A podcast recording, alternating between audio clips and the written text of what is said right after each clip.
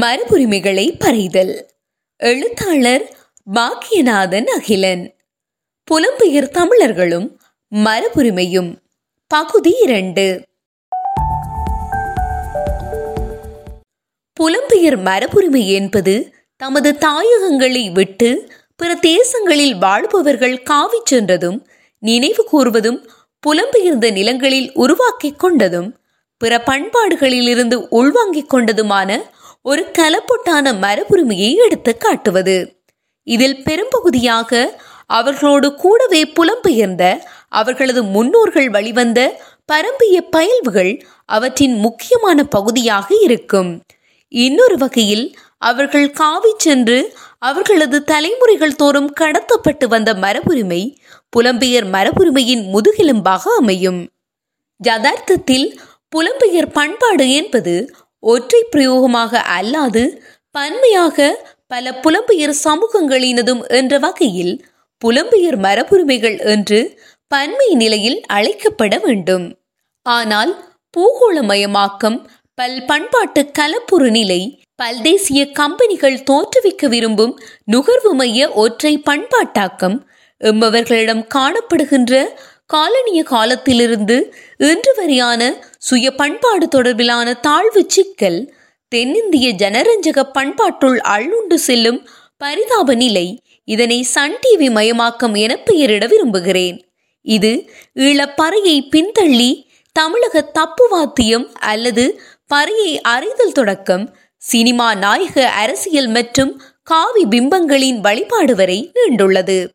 இதற்குள் இருக்கும் நுட்பமான அரசியல் அடையாளம், பொருளாதார சந்தை வியூகங்கள் தொடர்பில் பேச மக்கள் மைய புலமையாளர்கள் ஈழத் தமிழர்களிடம் இல்லை என்பது அடுத்த மிகப்பெரிய சோகம்.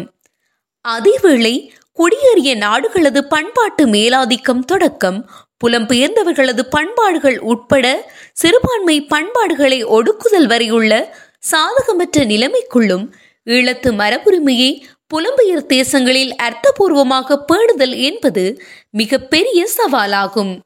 குறிப்பாக மரபுரிமை என்பது தேசியத்தின் அடையாளமாக மிக பெரிய அளவில் கருதப்படுகிற பூகோள சூழலில் பாரம்பரியமான இனம், மதம் முதலான மேலாதிக்க சிந்தனை முதலிடப்பட்டுள்ள நாடுகளில் புலம்பெயர் மரபுரிமைகளை அனுமதித்தலானது முதன்மை தேசியத்தில் வெடிப்புகளை உள்ளாக்கத்தக்கது. மரபு ரீதியான சிந்தனைப்படி தேசத்துள் ஒரு இடைமாறு தேசியத்தை பேணுதலாகும். இது மெதுவாக நாடுகள் யாவற்றையும் பல தேசங்களது கூட்டமைப்பாக மாற்றுகிறது எனவும் வாதிடலாம். அதனால்தான் லென் ஆங்க் தேசங்களுக்கும் மரபுரிமைகளுக்கும் இடையில் சிக்கலான ஒரு உறவு முறை காணப்படுவதாக கருதுகிறார். அதே சமயம் பல்தேசிய கம்பெனியின் நுகர்வு பண்பாட்டு மையத்திலிருந்து நோக்கும் போது பல்வகமை பண்பாடு என்பது அவர்களுக்கு வாய்ப்பான ஒரு சந்தை முதலீடாக காணப்படுகிறது. இந்த பல்பண்பாடுகளை சந்தைக்கு முதலீடு செய்தல் என்ற பல்தேசிய கம்பெனிகளது முயற்சி புலம்பெயர் பண்பாடுகளை உலக ரீதியாக நிலைநிறுத்த வாய்ப்புடைய ஒரு சூழலாகும். ஆனால் அங்குதான் அதற்கான வீழ்த்து பொறியும் காணப்படுகிறது. அதாவது மேற்படி சந்தை மைய வாய்ப்பை கெட்டிக்காரத்தனமான அர்த்தபூர்வமான மரபுரிமை பயில்வாக மாற்றத்தக்க புலமையுடைய செயற்பாட்டாளர்கள் அதனை கையாளாதுவிடின் பல்தேசிய கம்பெனிகளின் புலம்பெயர் மரபுரிமைகளை தனது தேவைக்குரிய முறையில் பொதி செய்து அதனை எமது பெயரிலேயே சந்தைக்கு கொண்டு வந்துவிடும். அதற்கான புதிய முகவர்களையும் உற்பத்தி செய்துவிடும். இது மிக மிக ஆபத்தான ஒரு பண்பாட்டு நிலவரமாகும். புலம்பெயர் தமிழர் மரபுரிமையை காப்பதற்கான புதிய வழிகளை கண்டறிந்து கட்டமைக்க விரிவான திட்டங்கள் மற்றும் செயற்பாடுகள் தேவை.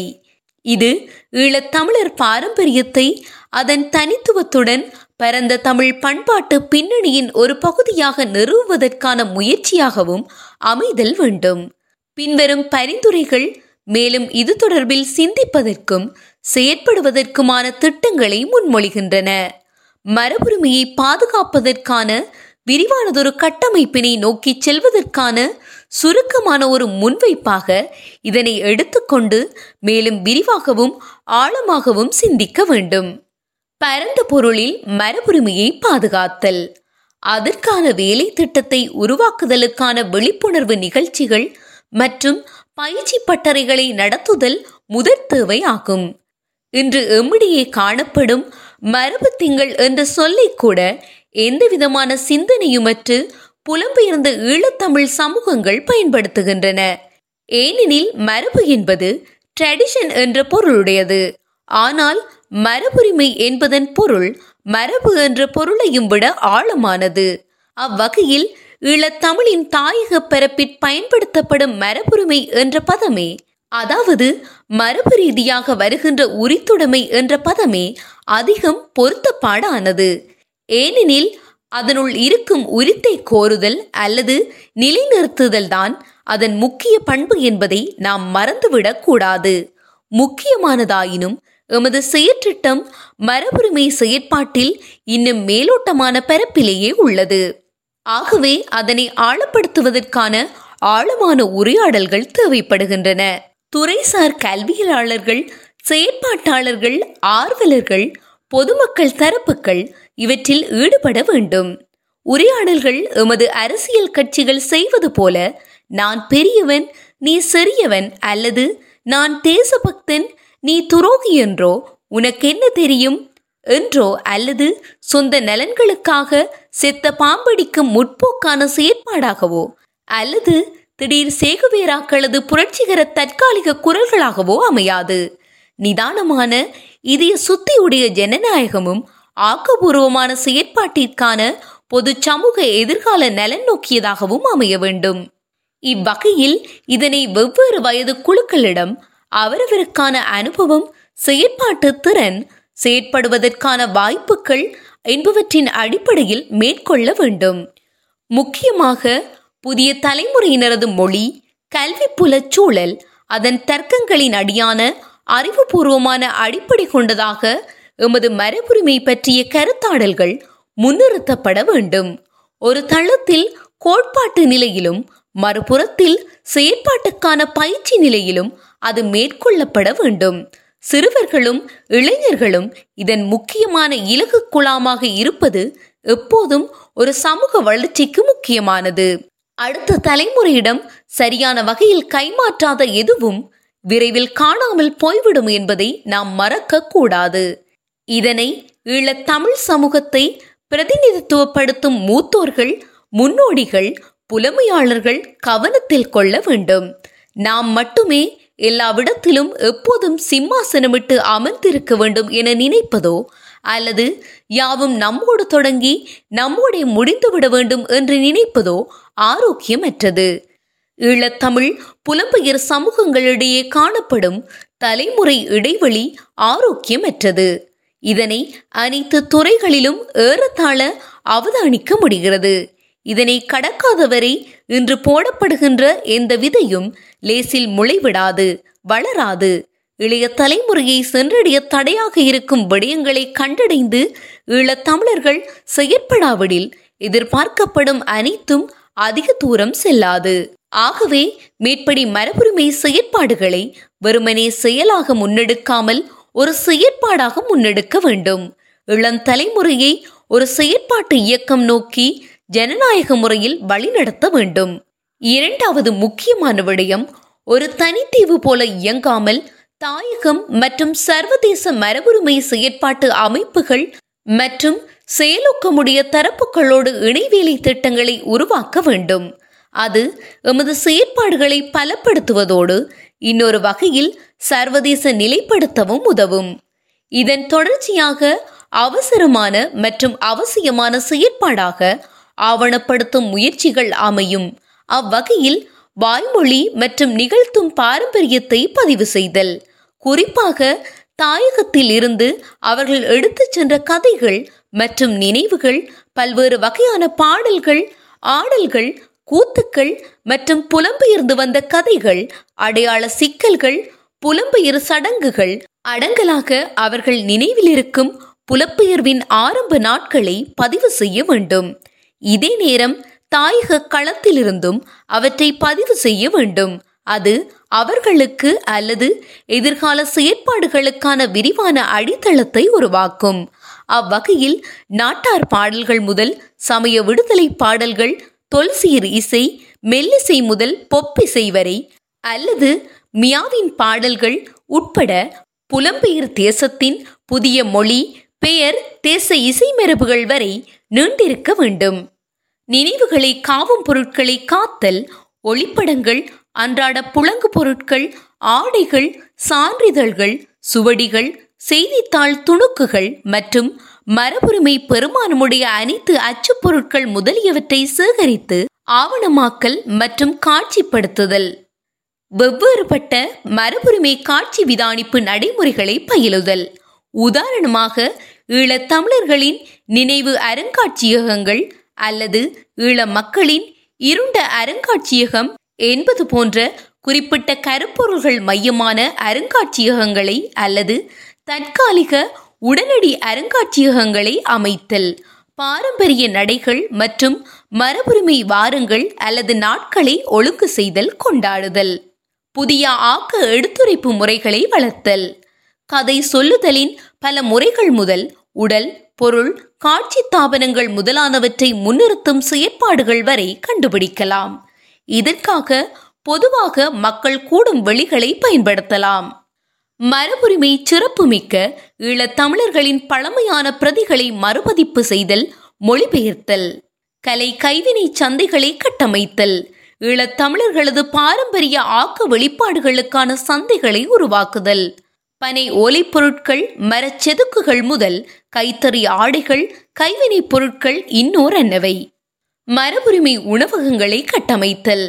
வெறுமனே பெயருக்கு ஈழத்துணவு என்று சொல்லிக் கொள்ளாமல் அதன் தனித்துவம், பிராந்திய, இனத்துவ மற்றும் பிரதேச வேறுபாடுகளோடு அதனை கட்டமைக்க வேண்டும்.